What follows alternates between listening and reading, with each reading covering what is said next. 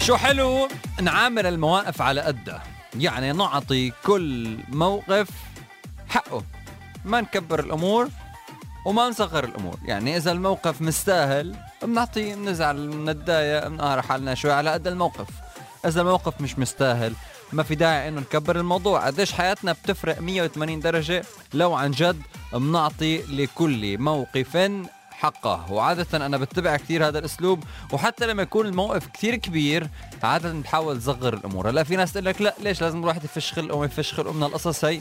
سبحان الله كل حدا في عنده طريقة. أنا بحس حالي إنه لا كل ما حاولت إني صغر الأشياء إنه لا هذا it's not big deal فبالفعل عقلي بيتبرمج إنه it's not big deal وبتمشي الأمور بشكل طبيعي. المهم إنه ما نعطي الأشياء أكبر من حجمها كل شيء له شيء وفي قصة كتير حلوة قصة كتير مهمة آه، سمعتها بالزمانات. قال كان في ملك قال لأحد الوزراء يا جماعة بدي تعملوا لي خاتم.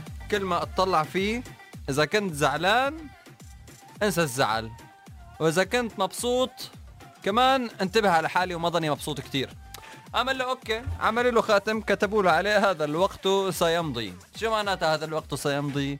يعني إذا كنت قاعد بمشكلة كتير كبيرة وحالتك حالة ومحمل الدنيا كلها فوق راسك هذا الوقت سيمضي.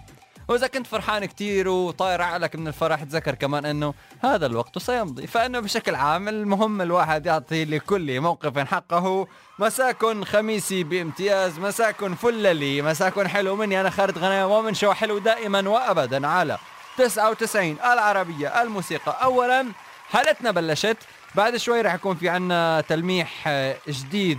بعد شوي إمتى ما بعرف. من بعد شوي. تلميح جديد مع نون dot com. وتفاصيل أكثر لحتى نخبركم شو الأشياء اللي عم بتصير وشو الأشياء اللي رح تصير. واليوم الجائزة صارت 4000 درهم كاش من نون dot com. تفاصيل أكثر next مساكم حلو. من شو حلو؟